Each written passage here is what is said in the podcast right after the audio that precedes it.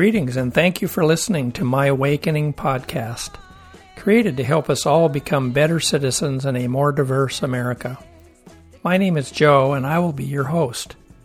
In 2012, when I heard about the killing of Trayvon Martin, something shifted that no longer allowed me to disregard the many social justice issues that I heard on the news. Some new relationships and extensive reading and research since then has led to creating this podcast, allowing me to share this ongoing journey with you. Since announcing this podcast, there has been several recent tragic events further highlighting the deep racial divide that still exists in our country. Until we all join the outrage for this ongoing racial injustice, real change is not likely to happen. But if we work together, we can make the major systemic changes that are needed. My wife recently reminded me that I can't fix these long standing problems, but I can help by shedding light on them. Bridging this racial divide will require all of us moving past our discomfort with talking about race and truly listening to understand what is happening around us. My initial guests will be sharing their journey as black Americans in a majority white society. Will you join with me in listening to their stories and concerns for America's future? Thank you for being with us today as we explore how to move America closer towards justice for all. Turn around and shake it up. All that I can promise is, I can tell you that the future won't wait for you. Oh no, you better do the In this episode number seven, my friend Philip shares some of his early experiences living in a mostly segregated community, with the exception of the desegregated schools he attended. In this brief episode, we will focus more specifically on racism being a behavior that children are not born with so much as they are taught following the lead of their parents or other adults in their lives. Philip provides us a powerful personal example from early in his life where white parents made a decision that, in part, ended a solid friend relationship between two young boys. Listen to the details that Philip provides us about this experience. As you listen, I hope you will be able to consider how our individual actions and attitudes rub off on others, particularly those children and others close to us. Thank you, Philip, for being our guest today, and welcome. Oh, good afternoon. Thank you, Joe, for having us here, having me here today. And um, I can start off by saying I am um, a product of a 1950s birth, um, single mother. I lived in rural Wa- um, Maryland, just outside of Washington, D.C.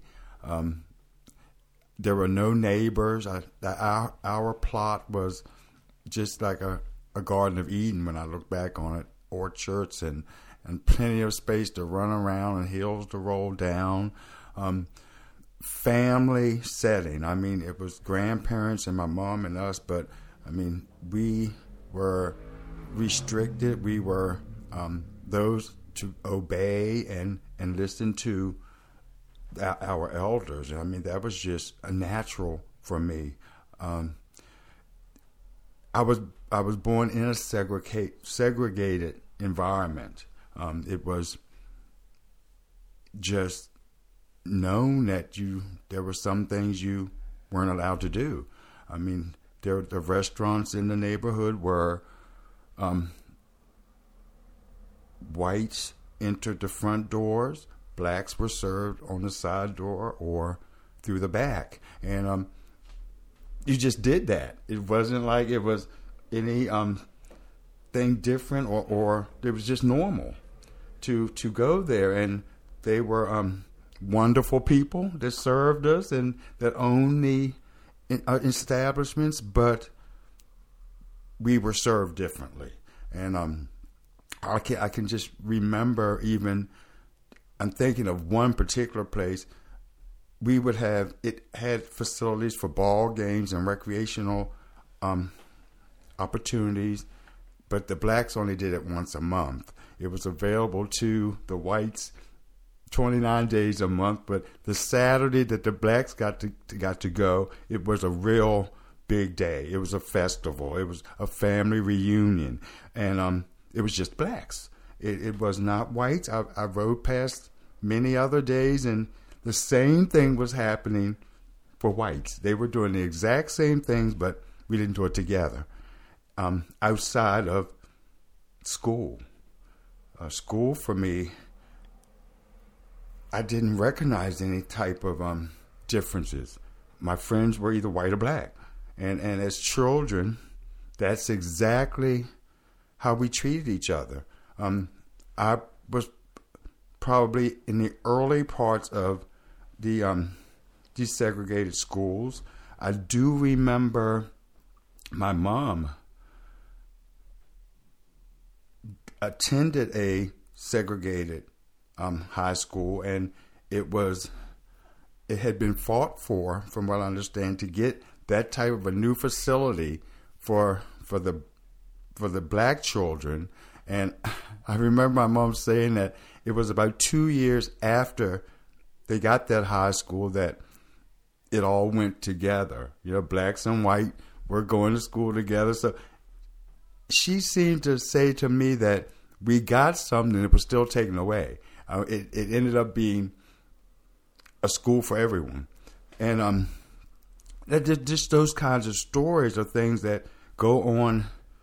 I witnessed as a child going on in the neighborhood, not always understanding, but I knew that there was a fight for right.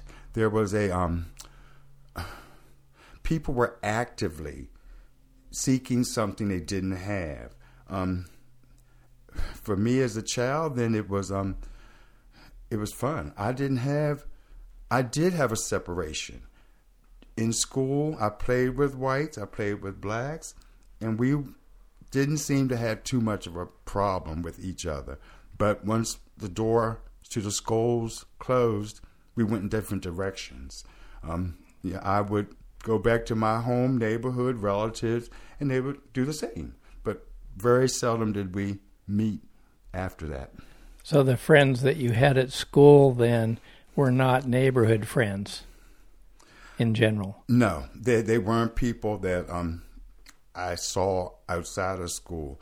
Um, one of my first examples of knowing something was different was right out of elementary. I was in seventh grade, and my best friend in the world was named Bobby, and he happened to be a white a white guy, and you know, I, I, it was seventh grade. It was the worst year of my whole academic uh, academic um, career that I didn't do great in school. I I was a clown. I and, and Bobby and I were great clowns together, and um, the experience was Bobby and I were such good friends. I invited him over to play, and because of the environment I was blessed to live in, which was adventurous. Um, he came over. We had so much fun, and um, it was time he went home. And he said, "You know, I'm going to have you over to my house soon." And it was about five or six weeks later. He did invite me over, but instantly when I got to the property, I felt something different. I never got to see his parents. Um, and I was kind of expecting to be welcome there. I mean, he came out and he even seemed a little different. I mean, I, I, I, am looking back on this now somewhat because it was a eye-opening experience. Um, half an hour into the visit, which was supposed to have been a couple, a couple of hours, he came back in and asked for my mom's phone number, and um, I gave it to him. I, and he took it in the home. And I, I get I, I, I, can only guess his parents at that time saw me, saw that I was um, you know, a, a black child, Um, they was welcoming any. There was no problems of me coming there, other than it had to be the color of my skin, and um, it, you know, this my two hour, or three hour adventure with Bobby at his place turned out to be only about forty five minutes because my mom showed up to pick me up. So his mother then had called your mom t- to say whatever she said. yes. Okay. My mom never shared that with me. You know, it was a quietness in the car when she picked me up. I didn't know what was happening, but I could, I can now just think of myself in the back seat looking at at her of a disappointing look, hmm. And, and and we never. If they, they had to talk on the phone, I don't think anything was discussed. I don't think they did it in a manner that was, you know, even not friendly. But it just they didn't. Um, this is a really great example of where it doesn't matter to the kids, not, not at all. but it matters a whole lot to the adults. Yes. And you and your friend Bobby had made these arrangements, and Bobby probably never said anything about your color because it didn't matter to him. Nah, exactly.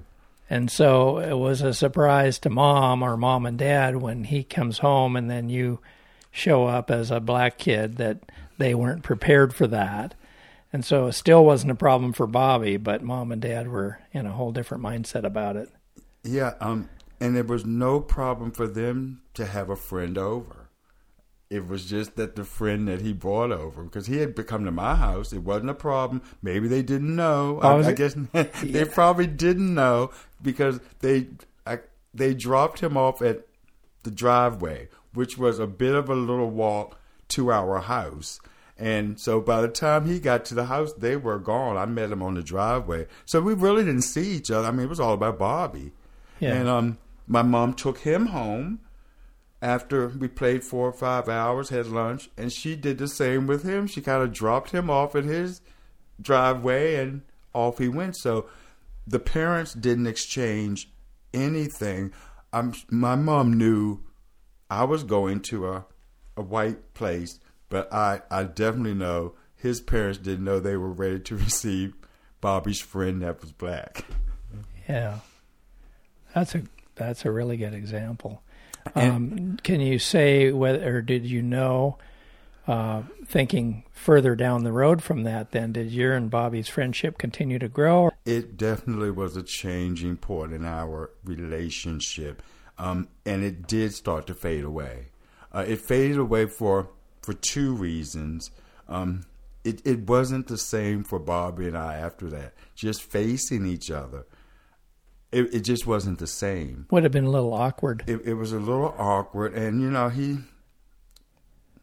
Well, well, what mainly happened that separated us was I actually moved from my nice farm setting um, that my grandparents was, and my mom, who was a single parent, had the opportunity to to move into a brand new home, um, townhouse with my siblings. So I changed schools, and um, this was a much more um,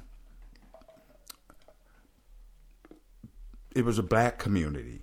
I moved, you know, from the place where I didn't see my neighbors and I, I knew my neighbors and it was all black and white to uh, a block of townhouses that were out of the 50 houses, 45 were African American families. Shell shock for me. But um, for Bobby and I, the relationship definitely went in a different direction. We saw each other. We were rival schools at this point, and um, we would see each other at at these at football games and things, and it just it just was never the same Yeah. for us. Wonderful. Thank you, Philip. Thank you, Joe. Thanks to Philip for being my guest today on episode number seven. It was great to hear your powerful example of how racism is taught to children by adults. There are two important first steps you can each make in order to become part of the solution that America is crying out for. First, begin educating yourself about systemic racism and what is really going on with these long standing racial problems. To assist you with that effort, you can go to the bottom of our website at myawakeningpodcast.com and check out our resource section. There are resources there that have greatly impacted my journey along the way. Secondly, begin earnestly seeking a true relationship with someone who does not look like you. As challenging as that may sound, I can testify that it will ultimately bring you a fuller understanding of others and great personal joy as well. If hearing Philip today was meaningful for your journey, we hope you will consider subscribing and sharing our podcast with your friends. Your input on My Awakening Podcast Facebook page is appreciated and encouraged. Head to Facebook to share your feedback and ideas for future episodes. Thank you again for listening. We look forward to sharing more thought provoking content with you in next week's episode. Please keep listening and remember that we can make the systemic changes that are needed to heal America's racial divide and achieve justice for all.